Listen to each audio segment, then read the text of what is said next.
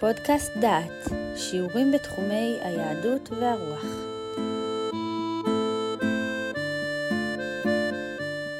שופטים פרק כ' מי אתה פנחס בן אלעזר?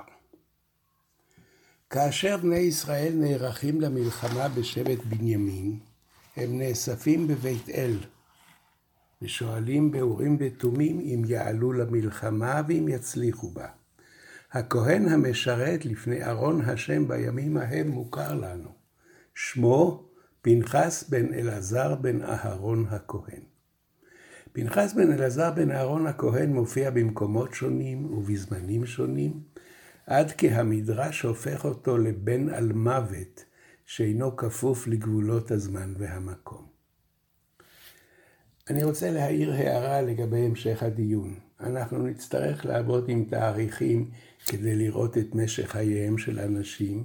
אנחנו ניתן אותם לפי סדר עולם ולפי ספרו של עקביהו, שהוא ההדיר את סדר עולם באופן יפה. אם נלך לפי הכרונולוגיה המקראית, אז אנחנו עוסקים בתאריכים מקורבים, והעוקץ של כל הפרשנות ילך. אם כן, הופעתו הראשונה של פנחס היא בספר במדבר, כאשר הוא מקנא את קנאת השם והורג איש ישראל הלוקח מדיינית לעין כל.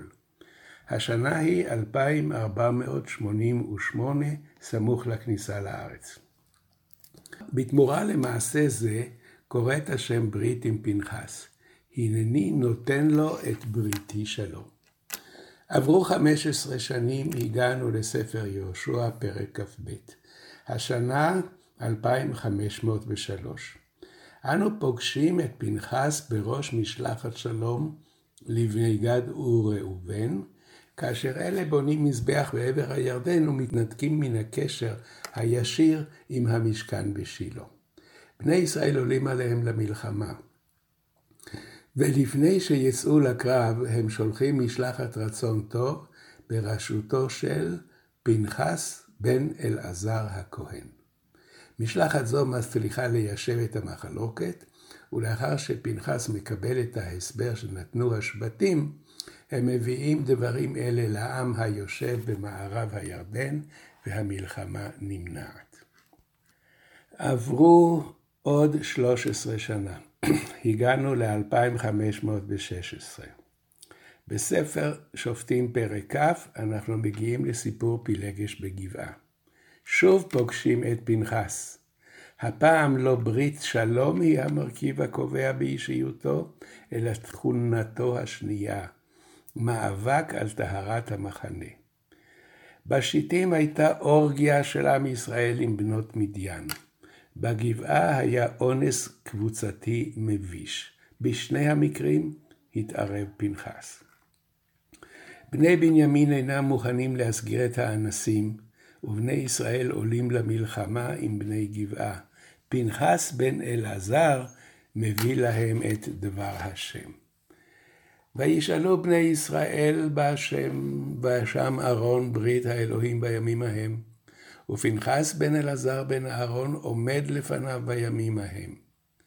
והנה דבר השם, לאמור, בני ישראל שואלים, האוסיף עוד לצאת למלחמה עם בני בנימין אחי אם אחדל.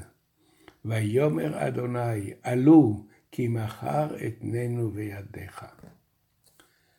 עברו עוד אלף שנים, השנה לשלושת אלפים ארבע מאות וארבע עשרה. ושוב אנו פוגשים את פנחס ברשימת העובדים במקדש אחרי עליית עזרא. בדברי הימים א', פרק ט', מתוארים העובדים במקדש ואת המבנה המנהלי שלהם. ושם מופיע פסוק, ופנחס בן אלעזר נגיד היה עליהם לפנים אדוני עמו. הכל היה טוב אם לא היה המילה לפנים, אבל אם אנחנו לא מתעסקים עם המילה לפנים, אנחנו מגלים שפנחס בן אלעזר חי בימי עזרא וממלא תפקיד מנהלי בסדר של עבודות האנשים במקדש. אלף שנים בין הופעתו הראשונה של פנחס להופעתו האחרונה.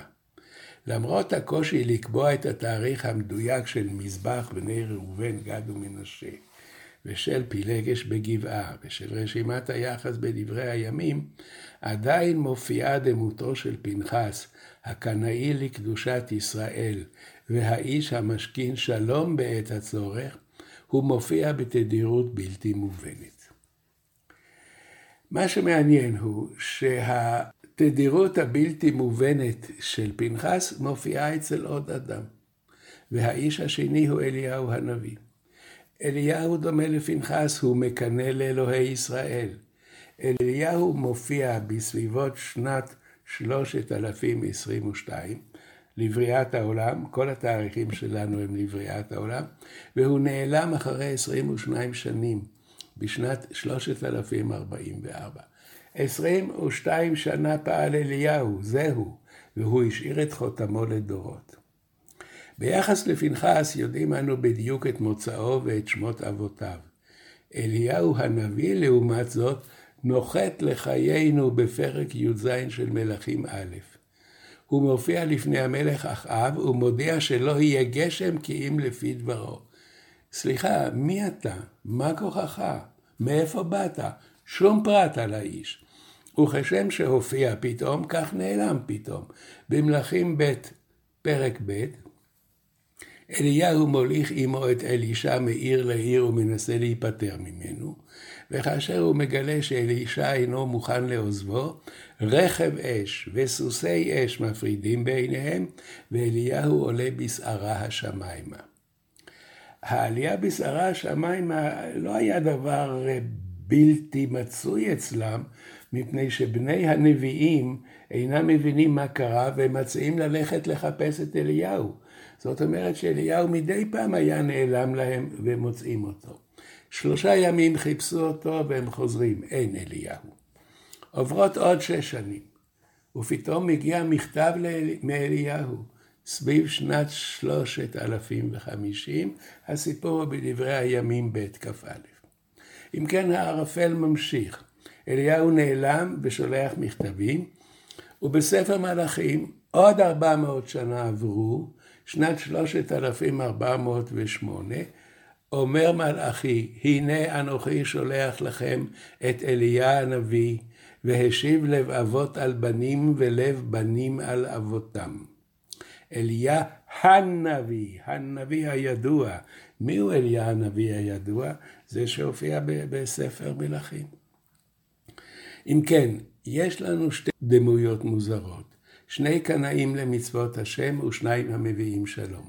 פנחס קיבל את ההבטחה, נתתי לו את בריתי שלום, ואליהו משיב אבות על בנים. מה, מה, מה יותר השבת שלום מאשר להביא שלום במשפחות? האחד מופיע ואין יודעים את סופו, והאחר אין יודעים לא את תחילתו ולא את סופו.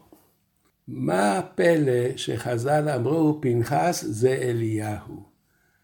איחדו את שתי הדמויות האלה ועשו אותם דמות אחד. רלב"ג, בביאורו לספר מלכים, מפרש את העניין, והוא אומר ככה: פנחס קיבל אחרי פרשת המדיינית ברית שלום. בספר מלאכי אומר הנביא לכהנים, ופנחס היה כהן כזכור, בריתי הייתה איתו החיים והשלום. נבואת מלאכי הייתה בשנת 3408.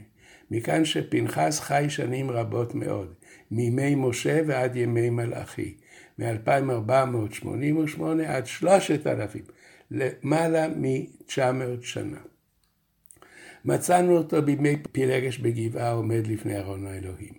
פגשנו אותו בדברי הימים בימי עזרא ברשימת העובדים במקדש. אם כן, אומר רלב"ג, ימי חייו של פנחס ארוכים מאוד, תופעה מיוחדת. מוסיף רלב"ג ואומר, גם אליהו חי חיים כאלה. הופיע בשנת 3022, נלקח בסערה, שלח מכתב, והנביא מבטיח שהוא יגיע בגאולת קץ הימים. אם כן, אומר רלב"ג, פנחס לאליהו, כי מוטב להניח שאדם אחד חי חיים ארוכים מאשר שני בני אדם. אני אתן את המסקנה הזאת בלשונו של רלב"ג. יותר ראוי שיונח זרות אחד משיונחו שני זרויות. זאת אומרת, אם יש לי דבר מופלא, אני יודע שיש שני אנשים בשני מקומות שיש להם איזה שהם תכונות מיוחדות במינם, תכונות מופלאות. אני מעדיף לומר שזה אדם אחד שהוא עבר ממקום למקום, מאשר שני בני אדם. למה רלב"ג מעדיף כל כך להפחית את, את, המעש, את המעשים הפלאיים? צריך לזכור שרלב"ג הוא פילוסוף אריסטוטלי, והנס לשיטתו הוא דבר רחוק ונדיר. על כן הוא אומר, מוטב שיהיה לנו פלא אחד על שני פלאים. אם כן, איך נהיה פלא, פלא אחד במקום שני פלאים? פנחס זה אליהו. שני אנשים עם תכונות מופלאות, זה בעצם איש אחד עם תכונות מופלאות. אנחנו נעבור עכשיו לפרשנים, פרשני המקרא, ונראה איך הם הולכים עם החידה המעניינת הזאת. שני אנשים עם, עם, עם תוחלת חיים בלתי מובנת. נתחיל ברלב"ג. רלב"ג בדברי הימים, קראנו את הפסוק, אני אקרא אותו שוב, ואני רמזתי שעם הפסוק הזה יהיו לנו צרות. ברלב"ג כתוב כך, וכל ישראל התייחסו, והנם כתובים על ספר מלכי ישראל ויהודה, הוגלו לבבל במעלם. ופנחס בן אלעזר נגיד היה עליהם לפנים אדוני עמו. אומר הדק, לא מדובר על פנחס שהיה בזמן עזרא, נגיד היה עליהם בימים קדמונים, בעבר הרחוק. זאת אומרת, כמו שבעבר הרחוק היה פנחס בן אלעזר בעל תפקיד ציבורי גדול, גם עכשיו בימי עזרא היה אחד שהיה שמו אלעזר, והוא נקרא על שם הפנחס בן אלעזר הראשון, אבל זה אדם אחר. אם זה אדם אחר, אז כל המבנה שבנינו קורס. היה אדם אחד בזמן משה, היה אדם אחד אחר בזמן עזרא עם אותו שם, לא קרה כלום. רד"ק ממשיך ואומר, ויש מרבותינו שאמרו, פנחס זה אליהו, ואמת, כי פנחס חי ימים רבים, כי בימי פילגש בגבעה ראינו שהיה עדיין חי, כמו שאמר שם, ופנחס בן אלעזר עומד לפני ארון האלוהים, והיה אז ליציאת מצרים יותר משלוש מאות שנה, והוא היה מיוצאי מצרים. מה עושה רד"ק? רד"ק אומר, קודם כל אני מוציא מהמשוואה את תקופת עזרא, שם מדובר באדם אחר.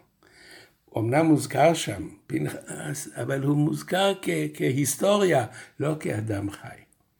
עכשיו, מתי היה הסיפור של פילגש בגבעה, של סוף ספר שופטים? הסיפור הוא בסוף הספר, אבל כשקוראים אותו אפשר לחלוטין להבין שזה אירוע שהיה לפני כן, אלא שבסוף ספר שופטים צורפו שני אירועים מיוחדים שהיו באותה תקופה. העניין של הפסל והעניין של פילגש בגבעה. אז רד"ק לא הולך כך, והוא אומר שסיפור פילגש בגבעה במקומו. אם כן, זה בסוף תקופת השופטים. אז כל חייו של פנחס הם מימי משה עד סוף תקופת השופטים, 300 שנה. אז הוא הוריד, במקום אלף שנה שיצא לנו בחשבון שלנו, הוא אומר, זה באמת מופלא 300 שנה, אבל עם זה הוא יכול לחיות. והוא ממשיך ואומר, לגבי פנחס בן אלעזר נגיד היה עליהם, שוב, הוא מדגיש, אל תחשבו שזה פנחס בן אלעזר שבימי משה, זה אינו פנחס הכהן, כי זה הפנחס היה לוי, הוא בודק ורואה שבסיפור בספר דברי הימים מדובר על פנחס שהוא לוי. אמנם הכהנים הם משבט לוי, זה לא הכרעה סופית, אבל הוא אומר, אנחנו מדברים על שני אנשים, תניחו לי, אורך החיים שלו היה אורך נסבל. והוא מסיים את דבריו ואומר, והפירוש הנכון הוא מה שפירשתי. אם כן, במשוואה, אה, פנחס זה אליהו, אומר הדק, יש מדרש, יש מדרש שהוא עושה את שניהם אדם אחד, יש מדרש שהוא מדבר על חיים ארוכים ביותר. אני נתתי פירוש, הפירוש שנתתי הוא יותר מינורי, 300 שנים של חיים, עם זה אני יכול לחיות בלי להפוך אותו פנחס זה אליהו. ועכשיו אנחנו נעבור לסיים עם שני דברים נחמדים לגבי אליהו, שהם מוכרים, אבל נזכיר אותם אם אנחנו עוסקים באיש. אליהו הנביא שירת תקופה קצרה מאוד ונעלם, ואחר כך הוא שולח מכתב, ואחר כך מבטיחים שהוא יגיע. תקופה קצרה של 22 שנים, זאת תקופת חייו של אליהו.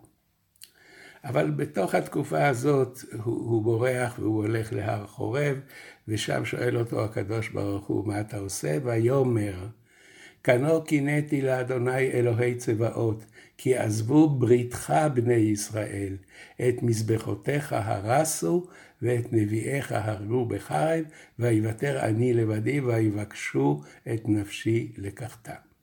אם כן אליהו מדבר בחריפות רבה נגד עם ישראל, עזבו בריתך. מה זה, מהי הברית שבין עם ישראל לאלוהיו? זה ברית המילה.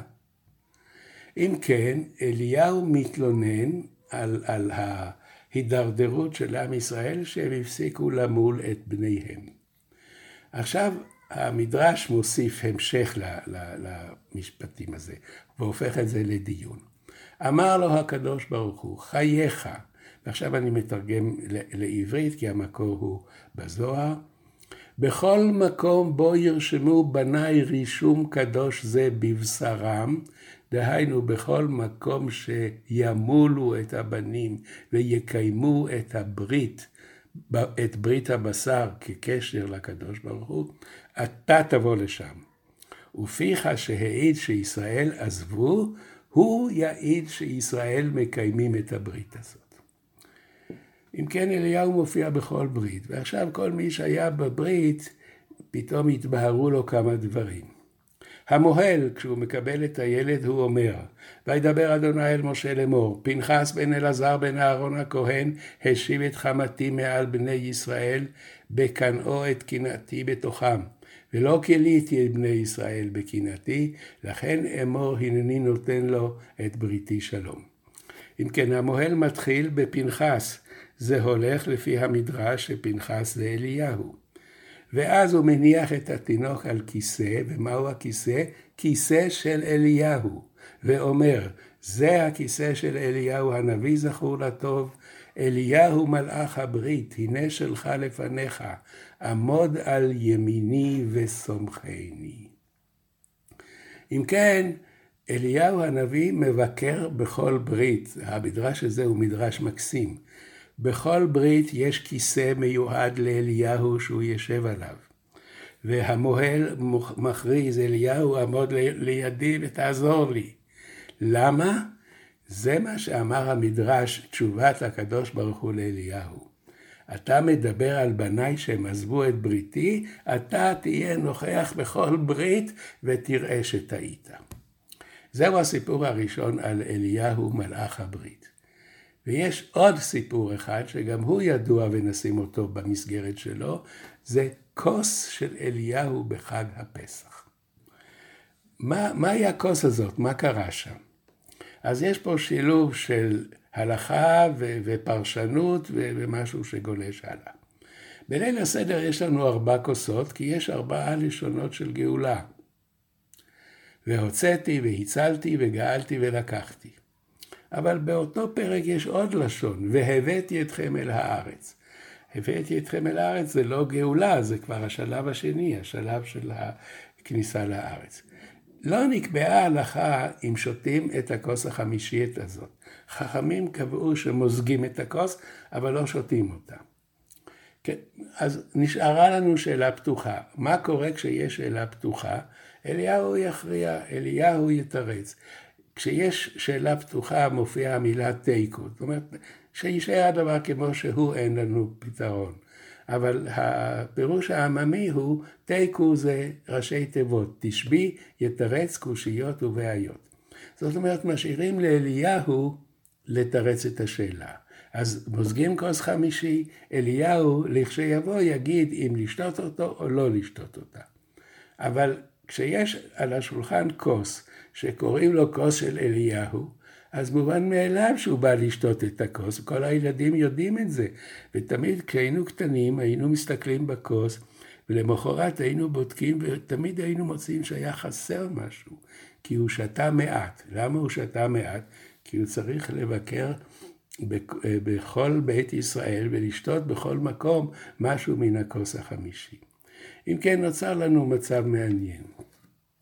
יש לנו פנחס, יש לנו אליהו, הפרשנים אומרים שטוב להם אם זה שני אנשים, אבל המדרש וחז"ל הופכים אותו לאדם אחד. אדם אחד עם שתי תכונות מנוגדות, איש מלחמה ואיש שלום.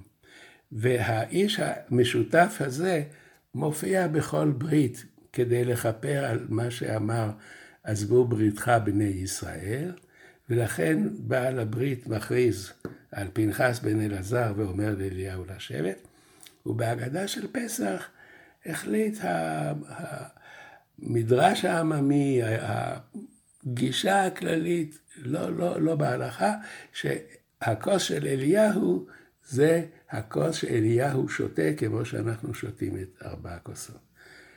מה דינה של הכוס החמישית באמת? לכשיבוא אליהו, הוא ישיב על השאלה. שמעתם שיעור מתוך הקורס בימי שפוט השופטים מאת פרופסור יהודה אייזנברג. את הקורס המלא ניתן לשמוע באתר דעת במדור פודקאסט.